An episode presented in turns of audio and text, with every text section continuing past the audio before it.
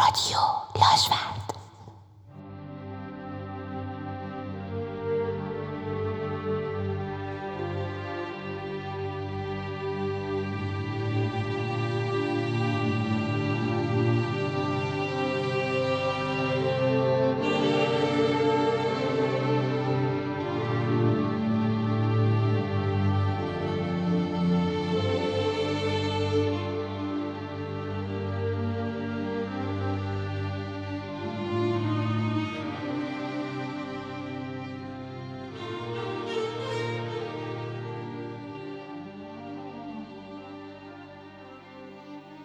صدای شلیک گلوله ها آرام گرفت.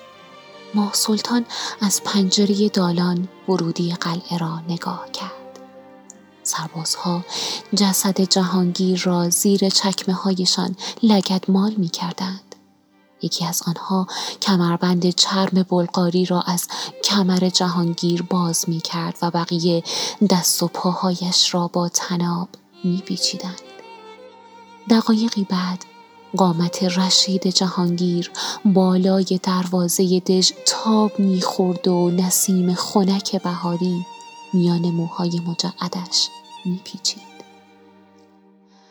از پیشانی زخمی و صورت ورم کرده اش هنوز خون میچکید. چشمهای ماه سلطان از دیدن این صحنه تار شد و لاله های واژگون دشت در نظرش. همچون جوی خونی آمد که از دالانهای قلعه گلاب راه افتاده باشد.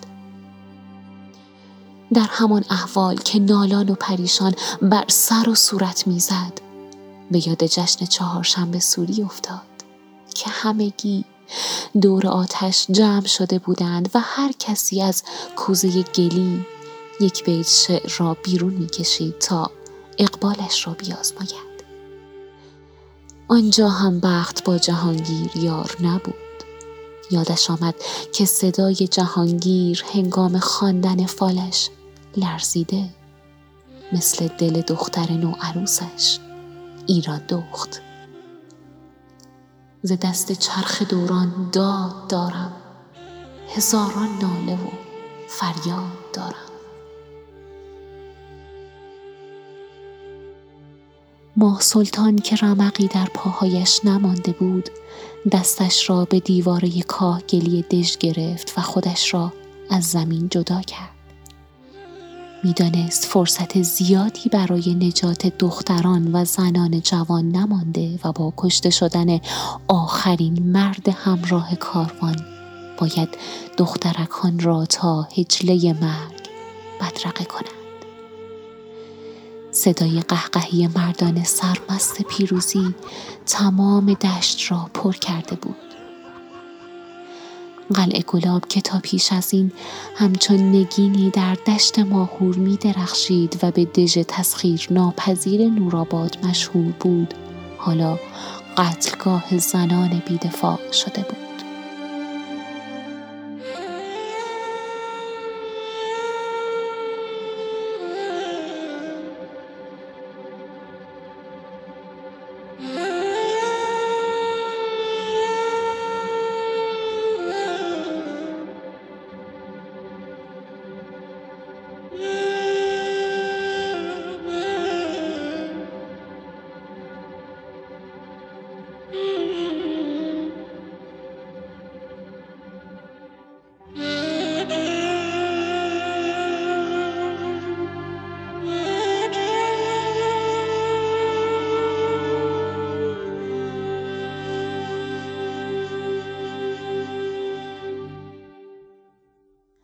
ماه سلطان تنها زنی بود از میان زنان پناهنده به قلعه که نبرد تن به تن جهانگیر را دید.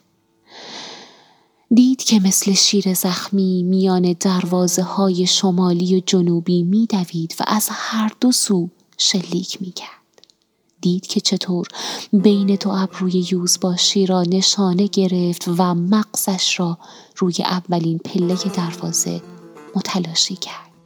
در حالی که خطهای سیاه و سفید بالا پوشش را سرخی خون دلم بسته پوشانده بود و از زیر دبیت مشکیش خون شتک می‌زد روی تخت سنگ ها ما سلطان جهانگیر را دید که وقتی فشنگهایش ته کشید تکیه داد به تفنگ برنویش.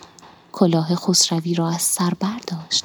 گیوه ها را از پای درآورد. زانو زد و با نعره ای پردرد گریست. وقتی ماه سلطان به دالانی که زنان و دختران جوان پناه برده بودند رسید کمرش خم شده بود. انگار در همین دقایق وسمه های روی موهایش رنگ باختند.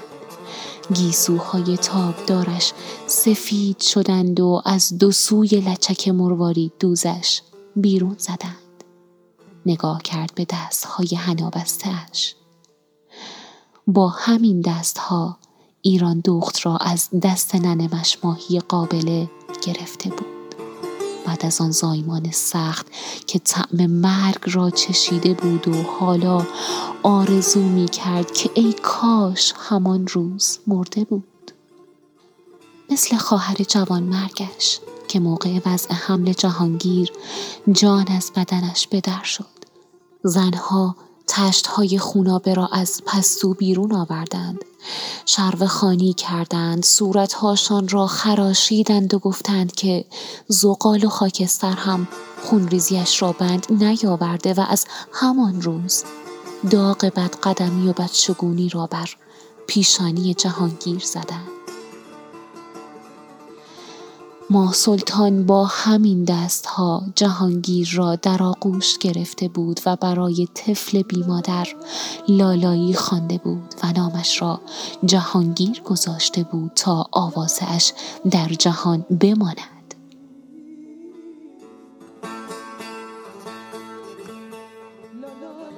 سالها بعد ماه سلطان با همین دستها روی شانه جهانگیر زده بود.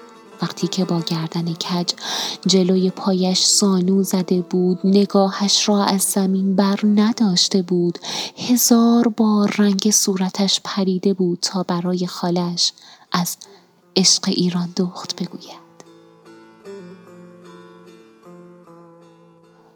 ماه سلطان با همین دستها چوقای سیاه و سفید جهانگیر را بر آن شانه های پهن بافته بود و برای هر تار و پودش خوانده بود.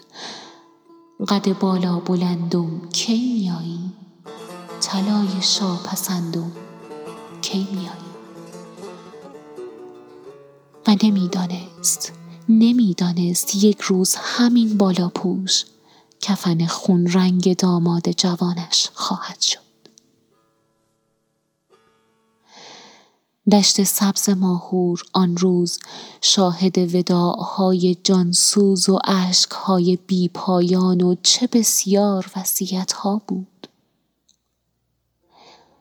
از زمانی که خبر لشکرکشی قشون قاجار به نورآباد در شهر پیچیده بود مردان قبیله خودشان را برای مقابله آماده کرده بودند.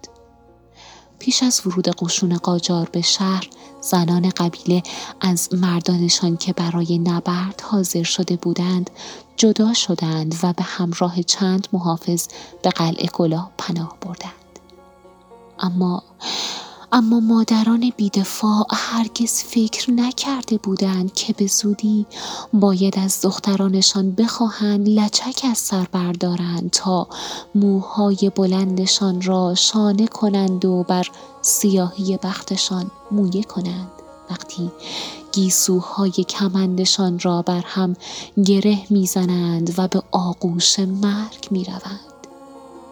هیچ کس نمی‌دانست جومه رنگین دخترکان لباس آخرشان خواهد شد برای آنکه به دست چکم پوش های قجری بی سیرت نشوند و حتی قشون مهاجم هم تصور نمی کرد که غیرت زنان ایلاتی مرگ را از دست درازی به ناموسش شیرین تر بدارد.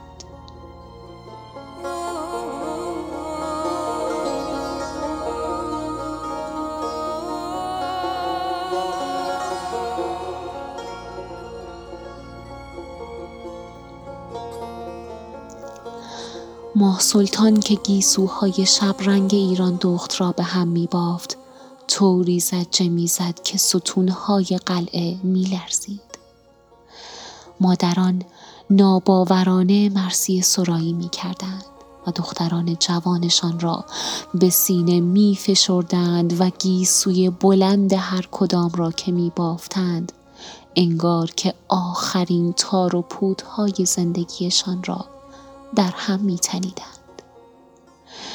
ماه سلطان از تصور آنچه در انتظار دختران جوان بود بر خود می لرزید.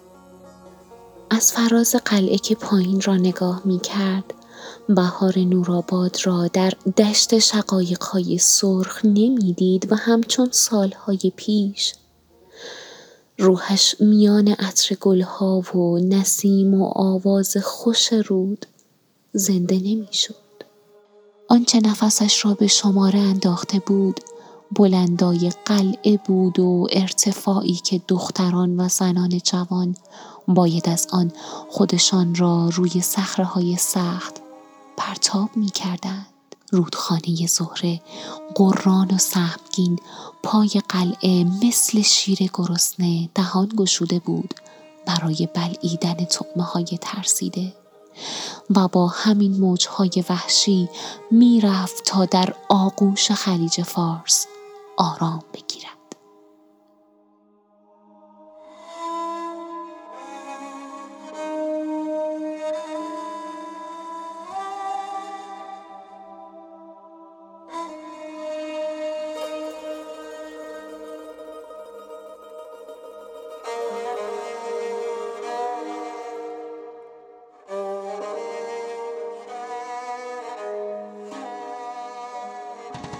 هر بار که تیر هوایی شلیک می‌شد صدای هلهله از سربازان پیروز برمیخواست و زنان بیدفاع می‌دانستند که به مرگ نزدیکتر شده اند.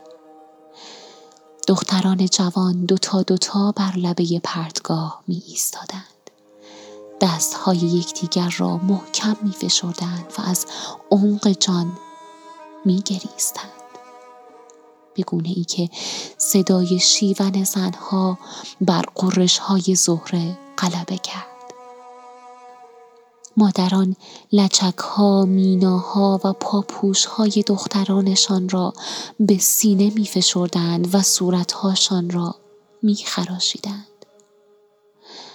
ایران دخت اولین پرنده بال و پرشکسته ای بود که با گیسوهای در هم تنیده از فراز قلعه گلاب به پرواز درآمد. جومه رنگینش در هوا میرقصید و به هر صخره ای که کوبیده می‌شد صدای فریاد جگرخراشی در دشت میپیچید.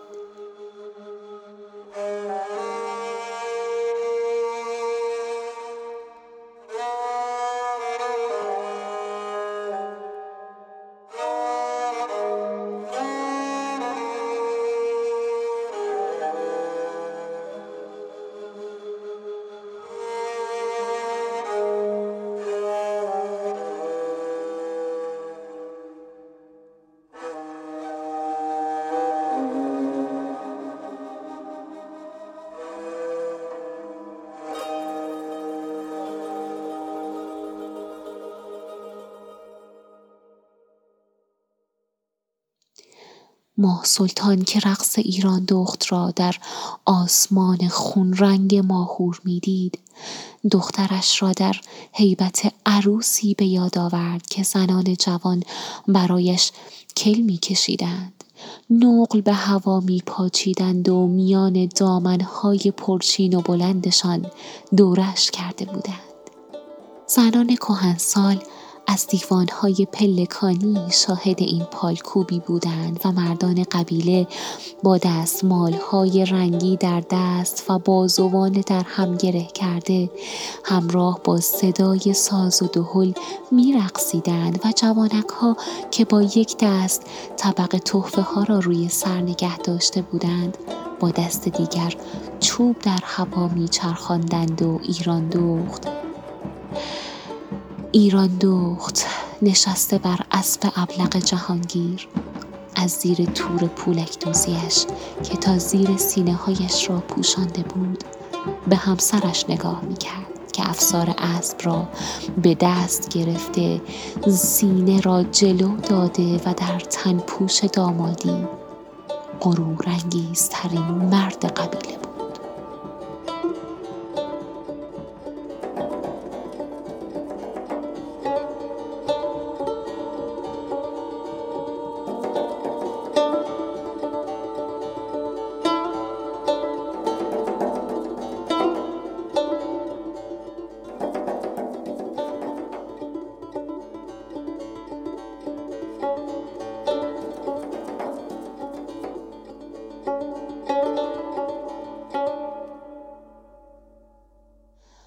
ماه سلطان که فرو رفتن ایران دخت را در رودخانه پر آب زهره می‌دید لبخندی زد و روی گونه های خراشیده اش چین های عمیقی افتاد. یادش آمد که جهانگیر قول داده بود ایران دخت را به تماشای خلیج فارس ببرد.